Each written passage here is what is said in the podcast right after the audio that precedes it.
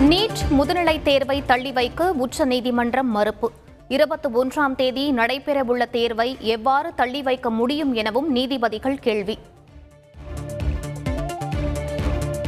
கல்லூரிகளில் படிக்கும் அரசு பள்ளி மாணவிகளுக்கு மாதம் ஆயிரம் ரூபாய் வழங்கும் திட்டம். ஜூலை பதினைந்தாம் தேதி முதல் அமலுக்கு வரும் என உயர்கல்வித்துறை தகவல்.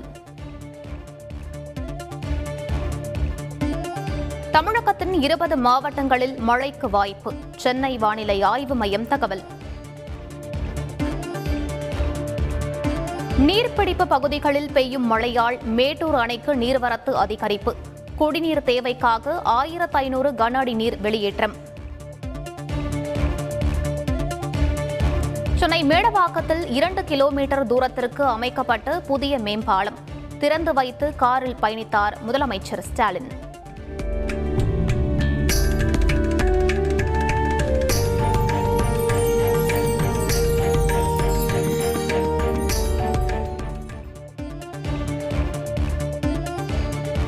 சொத்து வரி உயர்வுக்கு எதிர்க்கட்சித் தலைவர் எடப்பாடி பழனிசாமி கண்டனம். சட்ட மசோதாவை அரசு திரும்பப் பெற வேண்டும் எனவும் வலியுறுத்தல்.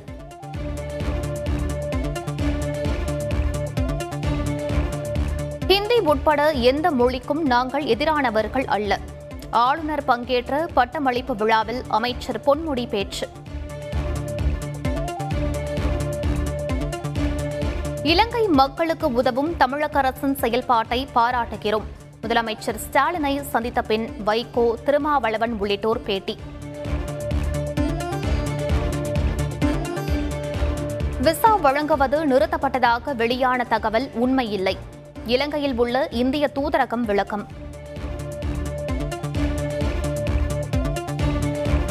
இலங்கை பிரதமராக பணியை தொடங்கினார் ரணில் விக்ரமசிங்கே. இந்திய தூதர் கோபால் பாக்லே நேரில் சந்தித்து வாழ்த்து.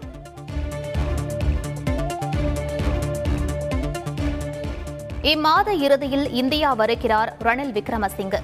இலங்கை பிரதமராக பதவியேற்ற பின் முதல் வெளிநாட்டு பயணம். ஐந்து வருடங்களுக்கு மேல் ஒருவர் அதே பதவியில் காங்கிரஸ் கட்சியில் இருக்கக்கூடாது. கட்சி பணி செய்யாதவர்கள் யாராக இருந்தாலும் வேட்பாளர்களாக அறிவிக்கக்கூடாது எனவும் அஜய் மக்கான் கருத்து. ரேஷன் குறைதீர்ப்பு முகாம் ஒவ்வொரு மாதமும் நடத்தப்படும்.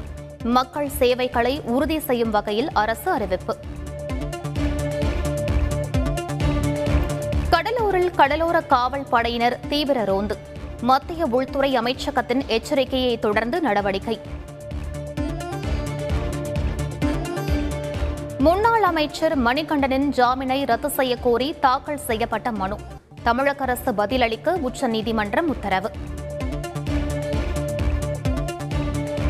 சோளிங்கரில் பொறியியல் கல்லூரி மாணவரை சட்டவிரோத காவலில் வைத்த விவகாரம். எஸ்ஐ உட்பட மூன்று காவலர்களை பணியிட மாற்றம் செய்து வேலூர் டிஐஜி உத்தரவு. தங்கம் விலை சவரனுக்கு நானூற்று எழுபத்தி இரண்டு ரூபாய் சரிவு. சென்னையில் ஒரு பவுன் ஆபரண தங்கம் முப்பத்தி எட்டாயிரத்து நூற்று பனிரண்டு ரூபாய்க்கு விற்பனை. ஆறு கோடி இலவச பாட புத்தகங்கள் அச்சடித்து தயார். ஜூன் பதிமூன்றில் பள்ளிகள் திறந்ததும் வழங்க ஏற்பாடு. விசாரணை குறித்த நிலை அறிக்கையை நான்கு மாதங்களுக்கு ஒருமுறை சென்னை உயர்நீதிமன்றத்தில் தாக்கல் செய்ய வேண்டும்.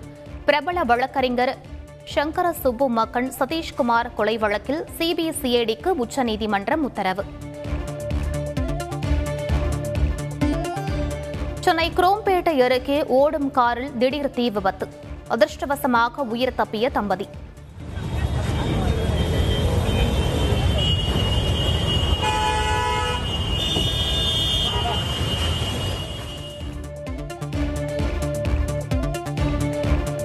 போதைப் பொருள் வழக்கில் கைதான மூன்று பேருக்கு ஜாமீன் வழங்கி உயர்நீதிமன்ற மதுரை கிளை உத்தரவு பள்ளிகளுக்கு கழிப்பிட வசதிகள் செய்து கொடுக்க வேண்டும் எனவும் நிபந்தனை அரசின் திட்டங்கள் பயனாளிகளை நூறு சதவீதம் சென்றடையும் வரை ஓயப் போவதில்லை என்கிறார் பிரதமர் மோடி.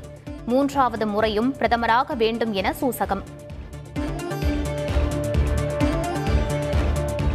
பிரதமரின் இலவச எரிவாயு இணைப்பு திட்டத்தில் சுமார் இரண்டு கோடி பேர் சிலிண்டரை வாங்குவதில்லை.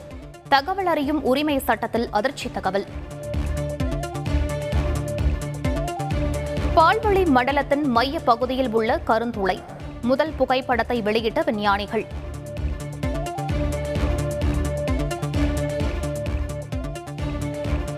வடகொரியாவில் கொரோனா பாதிப்புக்கு முதல் உயிரிழப்பு.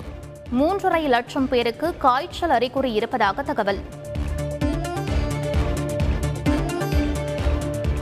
யுக்ரைனில் இதுவரை ஐநூற்று எழுபது சுகாதார மையங்களை ரஷ்யா அளித்துள்ளதாக ஜெலன்ஸ்கி குற்றச்சாட்டு.